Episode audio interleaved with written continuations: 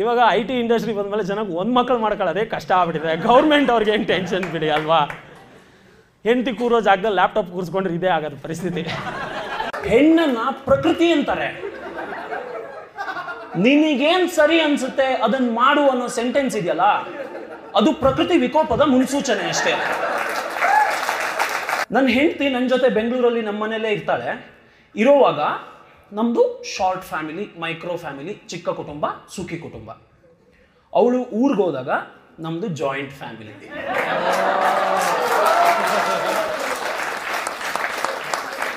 ಸೊಳ್ಳೆಗಳು ನಿಮ್ಮನ್ನು ಹೇಗೆ ಕಂಡುಹಿಡಿತವೆ ಗೊತ್ತಾ? ನಿಮ್ಮ ಎಕ್ಸಿಸ್ಟೆನ್ಸನ್ನು ಹೇಗೆ ಕಂಡುಹಿಡಿತವೆ ಗೊತ್ತಾ? ನೀವು ಉಸಿರಾಡುವಾಗ ಬಿಡುವಂಥ ಕಾರ್ಬನ್ ಡೈಆಕ್ಸೈಡ್ ಇರುತ್ತಲ್ವಾ, ಅದರ ಮೂಲಕ ನಿಮ್ಮನ್ನು ಕಂಡುಹಿಡ್ಕೊಂಡು ಬಂದು ನಿಮಗೆ ಕಚ್ತವೆ.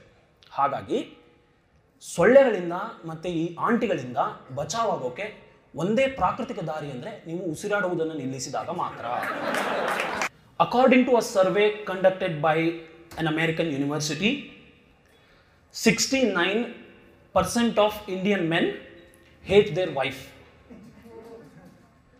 ಇನ್ನೊಂದು ಸರ್ವೆ ಪ್ರಕಾರ ಭಾರತೀಯರಿಗೆ ಒಂದೇ ಸೆಂಟೆನ್ಸಲ್ಲಿ ಅಕಾರ್ಡಿಂಗ್ ಟು ಸರ್ವೆ ಮತ್ತು ಅಮೇರಿಕನ್ ಯೂನಿವರ್ಸಿಟಿ ಅಂತ ಹಾಕಿದ್ರೆ ಏನು ಹೇಳಿದ್ರು ನಂಬ್ತಾರೆ. ಸೊಳ್ಳೆಗಳು ಒಂದು ದಿನಕ್ಕೆ ಮ್ಯಾಕ್ಸಿಮಮ್ 1.5 ಮೈಲಿ ಹಾರಾಡ್ತವೆ. ಹಾಗಾಗಿ ನೀವು ಇವತ್ತು ಒಂದು ದಿನ ಹಿಂಗೆ ಪಟ್ ಅಂತ ಹೊಡೆದು ಸೊಳ್ಳೆ ಎಸ್ಕೇಪ್ ಆಗಿ ಹಾರೋಯ್ತು ಅಂದಿದ ತಕ್ಷಣ ನೀವು ಮುಗೀತು ಅಂತ ಅಂದ್ಕೊಂಬಿಡಿ. ಸಂಜೆ ಮತ್ತೆ ಸೊಳ್ಳೆ ವಾಪಸ್ ಬರೋ ಎಲ್ಲ ಚಾನ್ಸಸ್ ಇರುತ್ತೆ. ಹಾಗೇನೆ ಆಂಟಿಗಳು ಕೂಡ ಮದುವೆ ಆಗಿ 1 ವರ್ಷ ಆಗಿರಲ್ಲ, ಮತ್ತೆ ಬಂದ್ಬಿಡ್ತವೆ. ಗುಡ್ ನ್ಯೂಸ್ ಇಲ್ವಾ ಆಂಟಿ? ಅರ್ಥ ಮಾಡ್ಕೊಳ್ಳಿ, ರಾತ್ರಿ ಬೆಳಗಾಗೋದ್ರೊಳಗಡೆ ಯಾರಿಗೂ ಊಟ ಮಾಡೋದು ಕಲಿಯಕ್ಕೆ ಆಗಲ್ಲ. ಊಟ ಕರೆಕ್ಟಾಗಿ ಮಾಡೋದು ಕಲಿಯಕ್ಕೆ 1 ವರ್ಷ ಮುಂಚೆ ಎಲ್ಲರೂ ಮೈಮೇಲೆ ಚೆಲ್ಕೊಂತಾರೆ. ಇವರೆಲ್ಲರಾದ್ಮೇಲೆ ಲಾಸ್ಟಲ್ಲಿ ಒಬ್ರು ಅಂಕಲ್ ಬರ್ತಾರೆ. ಇವ್ರ ಹೆಸರು ರಾಜಪ್ಪ. ಇವ್ರು ಯಾರು ಅಂತಂದ್ರೆ ತಮ್ಮ ಇಡೀ ಜೀವಮಾನದ ದುಡಿಮೆನೆಲ್ಲ ಸೇವ್ ಮಾಡಿ ಸಾಕಾಗಲ್ಲ ಅಂತ ಮೇಲಿಂದ ಲೋನ್ ಮಾಡಿ ಆ ಮದುವೆಗೆ ಬಂದಿರೋ ಸಾವಿರಾರು ಜನರ ಮುಖದಲ್ಲಿ ಒಂದು ನಗು ತರಿಸ್ಬೇಕು ಅಂತ ಸ್ಟೇಜ್ ಕೆಳಗಡೆ ನಿಂತ್ಕೊಂಡು ಬೆವರು ಮತ್ತು ಕಣ್ಣೀರು ಎರಡನ್ನೂ ಒಂದೇ ಕೈಯಲ್ಲಿ ಒರೆಸ್ಕೊಂತ ಸ್ಟೇಜ್ ಮೇಲೆ ನಿಂತಿರೋ ರಾಜ್ಕುಮಾರಿ ನೋಡ್ತಾ ಇರ್ತಾರಲ್ವ, ಆ ಹುಡುಗಿಯ ಅಪ್ಪ ರಾಜಪ್ಪ. ಪ್ರತಿಯೊಂದು ಹೆಣ್ಣು ಮಗುವಿನ ತಂದೆ ಕೂಡ ರಾಜ.